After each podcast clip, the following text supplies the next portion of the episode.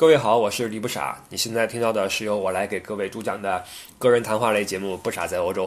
今天的日期是二零一六年四月二十四号，又是一个周日了，所以我们按时开始我们这一期的闲聊。呃，前天四月二十二号是世界地球日，昨天四月二十三号是世界阅读日。感觉现在一年三百六十五天，天天都很忙啊，嗯，被这些。各种各样的纪念日所占据。所谓地球日，无非就是唤醒我们的环保意识，爱护我们的地球。我们会看到一些数据、一些报道、一些图片，告诉我们，在这个世界里面，在一些角落里面，呃，土壤是绿色的，水是紫色的，空气是红色的，人是无法生存的，等等。呃，曾经一度，我是一个非常关注环保的人，尤其是在美国那个。呃，获奖的环保纪录片《难以忽视的真相》上映之后，由美国前总统戈尔参与主演。呃，我看了很多遍，而且推荐给给了身边很多人去看，因为我个人感觉深受触动，总觉得环保问题是个大问题，再这样下去的话，地球就不行了等等。但是这么多年过去了啊，我认为在这些年里面，我们人类对待环保的，不论是思维还是行为，都没有变得更好，而窗外却依旧是蓝天白云。我的意思，大家不要误解。我的意思是什么呢？第一，环保是在一定程度上是与社会进步相冲突的。我们为了眼前的利益也好，我们为了人类的进步也好，必须要在一定程度上破坏环境，这是没有办法的。第二，就是以我们人类的科技水平，以我们人类的能力，我们不会允许环保成为影响人类生存发展的大问题。在一定程度内，呃。环境被破坏，这个我们默认啊，我们不是不知道，只不过我们在默认。但是，我们人类的生存的第一目标就是延续，就是繁衍。我们不会让环境糟糕的，让我们人类的延续都出现问题。所以说，呃，当我们看到一些呃比较呃个体的、比较片面的，不是片面啊，而是比较有代表性的环境的。报道的时候，我们不要被吓到啊，因为确实触目惊心，很多行业很多什么都在破坏环境，触目惊心，树木被砍伐，然后废气排放，你看这黑烟嘟嘟嘟嘟往往外冒，你你心里面都发紧。但是第一，你不要被吓到；第二，你不要变成一个极端的环保主义者。不论什么事情啊，像我个人是非常讨厌那些极端分子的，不论是环保还是动保还是宗教，你会发现任何事情的极端分子都非常招人讨厌啊，尤其那些。环保的还好啊，那个顶多就是说什么，呃，停止核电什么的，这个那个。动保尤其的讨厌，我跟你说，往往地上泼点什么红油漆，身上脱个金光，上去打滚儿哈，在闹市区把自己关个笼子里面，说啊，这就是我们人类对待动物啊，我们天天吃肉，天天都在宰猪、宰羊、宰什么？哇，您说您您您自己愿意吃素，您自己吃去，别在这忽悠我们，好不好？包括宗教的啊，一些极端分子，嗯，就很很讨厌。环环境保护就说这么多啊，我们相信人类的对这个地球的控制能力啊。这句话可能会很多人认为很愚蠢，人类还想与天斗，斗不了。当然，当然斗不了，只不过现在还没有到那个严重的地步。所以，我们只要知道，呃，什么样的行为是对的，并且照做就 OK 了啊。真正能够对环境产生影响，并且保护环境的，根本就不是我们个人，都是那些大的化工厂、大的军火库、大的一些呃生化企业、服装企业、印刷业。我们个人，我们垃圾分个类就得了。你说让你让你去破坏环环境？去，你能破坏到什么份儿上？就凭你让你去保护环境，你能保护到什么份儿上？就凭你，你你顶多跟他种两盆花儿，对吧？我们个人的力量太有限了，都是政府的行为。这个话题上，我们知道什么是对，就 OK 了。地球日让它这样过去啊。但是昨天的阅读日，这个还是可以拿出来聊一聊的，因为。环保这件事儿，有人替我们去做，这是政府要去做的，然后有美国人去做，有我们中国政府去操心，我们是帮不上忙。但是阅读没人能够替代我们阅读，对吧？他们再怎么号召阅读，你不看书，损失的也是您自己。所以世界阅读日这个比起地球日来说，在我看来，对个人来说有更多的意义啊。地球日一九九五年才开始出现，历史并不是很长。当时联合国为了这个纪念在四月二十三号逝世的一个是莎士比亚，一个是西班牙的塞万提斯，就是写写《唐吉诃德》那一位啊。纪念这两位作家的逝世啊，都是在四月二十三号这一天，于是把这一天列为世界书籍与版权日。后来被传传传就成了阅读日，但是没有关系啊，差不多。呃，之后呢，在两千年开始启动了一个叫做“世界书都”的一个项目，就是书籍的首都啊，规定每年这个世界上有一座城市。当选书都，那在这之后的一年里面，就是从这一年的四月二十三号到第二年的四月二十二号，你这个城市就要担负起呃宣传读书，然后这个培养大家读书的兴趣这个这个责任。那么从两千年到现在为止，已经有十六年了啊。那么在过去的十六年里面，就意味着有十六个城市曾经担任过书都，这里面欧洲有六个，亚洲五个，非洲两个，美洲三个。欧洲这六个城市里面有一些是我们很熟悉的，比如说马德里、阿姆斯特丹、安特卫普等等。亚洲这五个，我知道各位非常关心有没有我们中国的，当然没有了，还用想？这里面有韩韩国的仁川，有这个新德里，有曼谷，包括黎巴嫩的贝鲁特也曾经入选过啊。非洲两个，美洲三个，其中北美洲只有一个是呃蒙特利尔。嗯，为什么没有中国？这个我觉得很简单，因为中国人看书实在是太太少了啊。嗯，你可以想一想你自己一年读几本书，再想一想你身边的人一年读几本书，有没有看书的？我我就我觉得答案在我们每个人的心里面。我曾尝试在网上找一个数据出来啊，就是我们中国人的人均的阅读量每年。但是首先我发现，在这个。网上找一个中国的数据出来是如此之难啊！我们的官方的这个这个网站啊，嗯，总体来说啊，不论是哪个行业的官方网站都做得很差，你发现没有？你你你在用这个私人的网站的时候，私人的盈利性网站的时候，某宝、某东买东西的时候啊，哇，又方便又快捷，恨不得什么都不用摁，钱嗖就出去了，对吧？非常的顺畅。但一旦你想做一些呃非盈利的事情，你想查一些数据也好，查一些比如说某个国家机关的开门时时间也好，或怎么怎么样，你会发现这信息是非常难拿到，在网上没人去做这个事儿，因为不盈利啊，你这就很是个缺陷。吧，所以这个数据的采集是一个非常困难的工作，我也不知道最后我拿来这个数据是到底是正确还是错误的啊。但是我经过长 长时间的比较与猜测，我觉得应该差不多。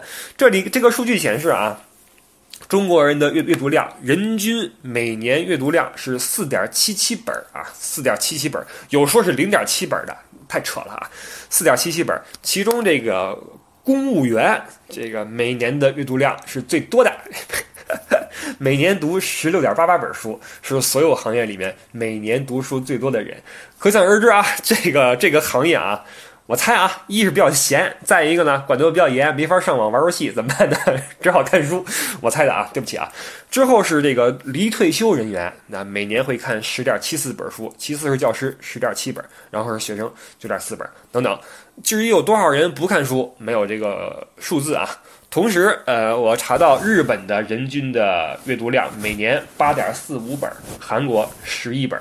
以色列居然有六十四本，这个数据吓我一跳，我都不知道这个以色列人是在干嘛。每年啊，一年看六十四本书，那你还干别的吗？但是这数据我不知道是不是真的啊，并且这个我查到这这个是对的啊。德国，德国人人均每年阅读的阅读量是大约十本左右，十到十一本。这个是我在德国的一个专业的数据网站上。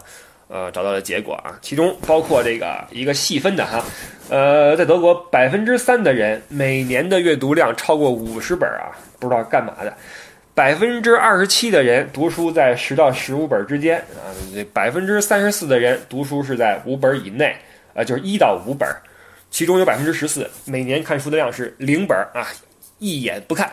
呃，德国人占百分之十四，那中国有多少我就不知道了。但我认为是远远高于这个百分之十四的。但这里面一个是数据的准确性的问题，再有一个就是这书是怎么定义的，如何算是一本儿？那我看一本儿，比如说，呃，欧洲文明十四讲，这是一本书。那我看一本儿时尚芭莎，这这这算不算一本书？我就很奇怪，对吧？那因为很多人每年他不看书，他就看些杂志。看一些什么漫画，这个你怎么统计？那以色列人一年读六十四本书，我我不相信这六十四本书全是什么欧洲中世中世纪史这种书。那这一本书读下来可了不得了啊！再有一个就是这书的读法问题。我们知道有些书你看一眼看过了也算读过，然后有些人看书是一点点做笔记，把这本书的梗概全部写出来，全部吸收到脑子里面去，这也算读过。那你这个读书的质量就是千差万别的。所以这个数据拿出来也不能说明太多的问题，但是大面儿上我们可以看到啊，起码我国的人均阅读量实在是少了一些，年均四点七七本。我甚至怀疑这四点七七都是虚高了。我我认为，你像像我个人还算是一个接触过这个基本教育的人，那在我身边，我几乎我我找不出来太多每年看超过五本书的人。说实话啊，当然了，除了那些杂志啊，就真正的这些书籍，不论是小说也好，还是什么呃，对吧，传记也好，一年看超过五本的人还真的不多。我不知道这个数据是否准确，而且那那你再说那些嗯农村，对吧？那就更更更别提了。我们去呃出去旅游的话，一个城市是否吸引人，我个人啊有这样一个感触：一个遍布书店的城市，它的气质一定是很好的，或者起码好于那些满街都是大保健、都是什么 KTV 的城市啊。你你你出去旅游的话，就说中国，你可以去看一看那些有着好的书店的城市，它的气质一定会非常好。这儿我就需要说一下啊，南京的新丰书店，我的一个最爱的地方。这也是我如此喜爱南京的原因之一啊。那好，我们接下来再看一个这个过去的中国的图书销量榜。我这儿有一个二零一三年大众图书市场畅销书总榜前十名一个表格啊，给各位念一下。呃，排名第一的《现代汉语词典》，第二《牛津高阶英汉双解词典》，第三《新华字典》啊，前三个都是工具书，这就没什么价值。第四名。十八大报告辅导读本啊，第五名中国共产党章程，第六名柴静的看见，第七名朱镕基上海讲话实录，第八名十万个为什么，第九名理理性看齐心办，理论热点面面对面理重新念啊，理性看。齐心办理论热点面对面，作者是中共中央宣传局宣传部理论局。哇，这这几段话是我念过的最拗口的话啊！这是第几名？这是第第九名啊！第十名新华字典，好吧，我们看到这个前十名销量就是如此。当然，这个可能没什么价值，所以啊，我们把这些工具书以及那些没用的破玩意儿删去，我们看一看。这个另外一个榜单啊，第一名柴静的《看见》，第二名《十万个为什么》，第三莫言作品系列，因为这个莫言火了嘛，于是导致很多人去去看莫言的作品。第四名，呃，英国的理查德理查德怀斯曼著的《正能量》，第五名莫言文集，第六名窗边的小豆豆，第七名龙应台目送，第八名杨澜幸福要回答，第九名刘同谁的青春不迷茫，第十名。噔噔噔噔，郭敬明《小时代》三点零刺金时代。好，这个是呃这个比较真实的一个一个一个排名啊。在这儿我们会看到一些呃一些畅销书，包括一些热点书，包括莫言呀、郭敬明也好等等。但是还有一些书啊，就是诸如这种正能量啊，包括在二零一五年亚马逊图书排行榜里面也有哈，呃这种斯坦福大学最受欢迎的心理学课程《自控力》。包括哈佛大学性格自修课，当时忍住就好了。这种书啊，嗯，我是看过几本，因为这个本着试一试的心态也好，或者本着怎么心态也好，会最后发现全是瞎掰。这种所谓的成功学，包括性格修炼学，包括什么呃冥想啊什么的啊，你信就有，不信就没有。成功是别人能教你的吗，朋友？你如果说你这成功能能能学到手的话，翻本书你就能成功的话，那这个世界上怎么还有那么多失败的人呢？那二十三块钱、四十三块钱买本书就能成功的话，这个成功是不是太简单了点？这些教你成功学的人，他自己有多么的成功呢？嗯，对吗？包括这些性格自修课，这个世界上有这么多人，大家性格千奇百怪。如果每个人都看本书，性格不好就变好了；如果每个人看本书，口才不好就变好了。我。那还要那些性格好的人、口才好的人干嘛用？那那那你说这个世界上还有谁是有缺陷的？有些事儿是改变不了的，那他只能给你一个参考、一个总结。那这些东西你看看就完了，自己有身上有什么毛病谁不知道呢？但谁能改呢？对吧？能改的还是你嘛？就就就瞎掰了。所以这里边就衍生出一个一个问题：一是读书量，再有一个读什么样的书是是真的值得看的。当然这个问题我是没有答案的啊，我只只不过我认为每个人自己心里面都有自己的答案。什么样的书 OK，什么样的书觉得是。瞎掰，我也知道有些人很喜欢看成功学，所以一般来说，我去一个人家里面，首先要去看的是他们家的书架。你从他的这个书里面就能够知道这个人是什么样一个人啊。这是我个人的一个一个一个比较喜欢的一小爱好。还有一个就是，比如说我我我之前国内有一个节目比较火，叫《一站到底》，里面这个答题节目哈，我至今都怀疑这个节目是有题库的。这帮人太牛了！我看那个一站到底，一些决赛也好，什么也好，那哪是人啊？还那不什么都知道呀？什么都知道。但是与此同时，我就产生一个疑问：那我先假设啊，咱不那么龌龊，咱就承认人家就是这么博学。但是你这么博学，你有这么多知识点。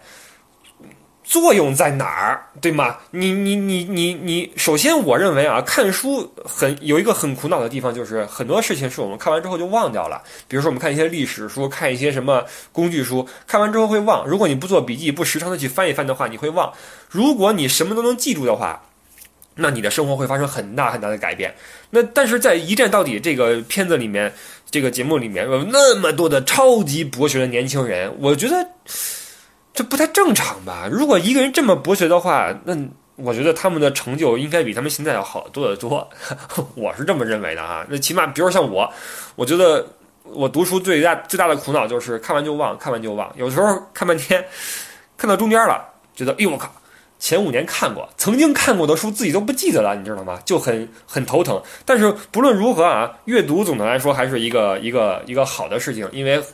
咱们抛去这些目的，抛去这些结果，呃，阅读能起码能够丰富你的见解，并且增加你的修养，这不是空话啊！我始终认为，就算你读了十本书，忘了九本半，但剩下的零点五本也能够使你的气质提升一点点。所以，世界阅读日这个活动对于我们中国人来说太重要了。在我看来，中国是一个完全还没有开启民智的国家，嗯，没有思想。你说你没有思想的话，如果有个宗教在，还能够约束你一下。宗教又没有，就没信仰，没信仰，成天咱们跟那儿说一些什么仁义礼智，瞎掰嘛。你你扯了半天什么老子、孔子什么的，谁去听呢？大家都都去简单的追求快快乐，挣钱、吃喝玩乐、睡死就没有了，再也不想其他的事情。所以整整个国民是没有没有思想的一群人，眼神是空洞的，也没有什么。对社会、对国家的见解、想法都没有，嗯，你当你头脑是空洞的时候，那你的气质就好不了，对吧？所以我是希望中国。看书的人能够越来越多，这肯定是个是个好事儿。不管是什么书啊，哪怕你就看点什么玄幻小说什么的，你也比成天跟那个网吧跟那打游戏强，对吧？年轻人们，对吧？当然我自己看书也不多啊，就是大家希望大家一起努力，能够多看一些纸质书，不要去总是拿着手机去看一些没用的那些破新闻。现在中国这些最没有节操的职业里面，网络新闻编辑绝对是首当其冲的啊！一一帮这帮。绝对是没什么文化的一帮破编辑，跟那块成天发点那些什么露胸的吧，谁露乳了吧？你想看点历史好，给你说什么当年这个杨贵妃一天睡多少个男宠什么的，全都给你弄这些玩意儿，特别的下作。当然了，这个反映出一些我们呃国民的大众审美，但是问题是，这审美是是是是需要有人去引导的。你作为媒体，你作为网络媒体，你作为一个现在最容易被人接触的媒体，难道你不应该有点操守吗？你成天说点什么男男宠，什么什么这那的，拿拿胸说事儿，拿下半身说事儿，有意思吗？你要脸吗？我这个真的啊，现在这些网络编辑太无耻了，不仅是这些这些。呃，做文化的，连做体育的一样无耻，就为了追求点这种眼球，挑挑动地域攻击，然后断章取义，把人话放上去，都是这帮无无耻的网络编辑干的啊！这帮流氓玩意儿都应该去死。哎，刚才说哪儿了？呃，好吧，关于看书就就说这么多。然后咱们因为这个节目一直是做一些不少在欧洲嘛，一直在聊欧洲的旅游的事儿啊、文化的事儿啊等等。今天咱们不聊了啊，今天咱们第二十期，嗯，请允许我偷个懒啊，我们稍微的回顾一下，因为这个不知不觉做了二十期出来，那有些人一直在跟着听，有些人在跟我在聊，做的还是挺有意思的。那其实最开始的时候。想做这个玩意儿呢，是是以视频的形式开始的啊，呃，录了像那种类似脱口秀的形式，拿着这个手机对着自己在那录，录完之后觉得效果也不是很好，因为呃，毕竟咱没干过这个，又不是什么没没没对吧？你你你知识也不多，然后长得也也不怎么样，嗯，面对镜头总会有点紧张，然后当你的注意力被你的这个表情所分散的时候，你就会出问题啊，所以这个后来就干脆。摒弃这个视频的方法，干脆就录音频吧，这样说起来也自如一些，跟大家聊的聊的也开心一些，也也也直接一些。于是就是晃晃悠悠的，就是一直做做到现在，做到了二十期，每期和大家定时的见面。一开始做这个只是出于好玩，出于兴趣，出于时间太充裕，当时是冬天，也没什么事情。那既然我知道一些事儿，大家又想知道这些事儿，那不如咱一起来聊。但是现在慢慢春暖花开，变得非常的忙碌，而且当一件事情你需要去不断的投入、占用你的时间的时候，它给你的感觉就会发生变化啊。所以这东西做了二十期出来，实际上，嗯，可能大家觉得是闲聊，是架起话筒就说出来了。实际上，嗯，在后面还是要花一些小心思的啊。你不论是选题也好，还是组织也好，嗯，都要花一些心思，因为毕竟不想把这玩意儿做的。很没意思啊，或者很很很一般。网上有这么多，这个平台上有这么多的谈话节目，每个人都在做，每个人都可以做主播啊。嗯，还是像我呢，还是想做一点有个人特色的东西出来，不想只是嗯放点音乐，然后念个稿子，再放点音乐念个稿子这样。嗯，尽可能的在每一期都给大家一些硬货，一些好玩的、轻松的，听起来能够让各位觉得。哎，还值得一听的这些东西，所以还是要花些心思。嗯，一路一路一路路过来啊，很多人在跟我在讨论，包括提出一些呃建议，都非常感谢各位啊。呃，很多人说啊，很多人说这个说不傻，你这个有些地方要注意，其中一个是你语速太快了，这一点我比任何人都清楚。实际上啊，我觉得怎么说呢？我觉得可能每个人都有一些生理上的缺陷。我觉得我的缺陷就是不是太会把语速放慢，因为这与你的个人情绪是息息相关的。当你激动的时候，你很难把语气放慢放缓，而且当我刻意这样做的时候，效果就会和现在一样，你听起来就特没劲，你知道吗？必须得像我就是。手舞足蹈的、唾沫横飞的这么跟你聊，你才会觉得哎，我很投入，你知道吧？这可能是我的一个不能改正的缺点，但是在今后的日子里，我会更加的注意，因为我有俩毛病，你知道吗？一个是说话特别快，再有一个呀是咬字不是很清楚，这也是可能北京人一通病吧。加上可能我舌头天生有点大，所以这个在说一些事儿的时候，吞音很严重，包括容易打磕巴、容易结巴，大家都能听出来。实际上。你听不到的更多，我都都剪过去了，你知道吗？我多少次的停止和暂停和剪辑，都是因为我说秃噜了，你知道吗？嘴里边拌蒜了。但是把语音放慢是很难的一件事情。有人能把这事儿说得很慢，我听到过类似的一些讲座啊，呃，是是是，曾经啊，那个听一个有关拿破仑的一个百家讲坛，一个人在讲，那个人是从军队里出来的，来聊拿破仑。嗯，这哥们儿就沾染了一些在军队里面就是给人训话的那个习气，就听起来让人很讨厌，你知道吗？名字我忘了啊。嗯，说你说你给人讲故事，你就好好讲，跟训话一样，你知道吗？吹胡子瞪眼，而且那个断句断的之长啊，令人受不了。我举个例子啊，拿破仑，他当时是什么身份？是巴黎卫务总司令啊，啊，总司令，他以他的身份，当时的情况，他应该做一个什么样的选择？啊，什么样的选择？你们说这受得了吗？很多人就跟我说说不傻，你这一期节目啊太短了，一期才二十分钟不过瘾。我跟你说，我如果像这样啊，这样给你们讲，一期下来，我都说六十分钟，你信不信？我跟你说，这就是。简直受不了，所以说每个人有自己的一个一个一个风格啊，请允许我这个语语速会稍微快一点，大家可能听起来费劲，费劲的话您可以听两次，但是让我把语速放慢说清楚，我会尽量的努力。当然了，非常感谢各位给我提出各种的建议啊，包括我自己也觉得，我这儿也有个问题想问各位一下，有什么音频软件能够加音乐进来啊？因为我听别人的这个这个。有一些呃点播率非常高的节目啊，呃，内容就先不不提了，风格也不提了，人家都有片头和片尾啊，都有音乐嘚儿一响，然后有一些什么叭叭叭一个一个开头，就跟你怎么听听广播一样，或者在说的时候哈，会有一些渐进的呃音乐插进来，我觉得这效果特别好，我特想知道有哪个软件能够帮我实现这个。这个技术，我自己目前用的一个软件，它在剪切的时候呢，会产生一个杂音，所以在剪切那个点，大家能听出来滋儿一声，能听出来这个这个就切割的痕迹，就很难受。呃，如果我这一期里面炖的比较多的话，那这这一期听下来滋滋响，就有很强的这种断的感觉，就很不舒服。那。如果有知道这个软件的，请跟我说一声啊，我就去好好的去研究一下。嗯，还是个人还是希望把这个节目做得越来越好，以后加一些片头片尾，中间加一些音乐，加一些硬料。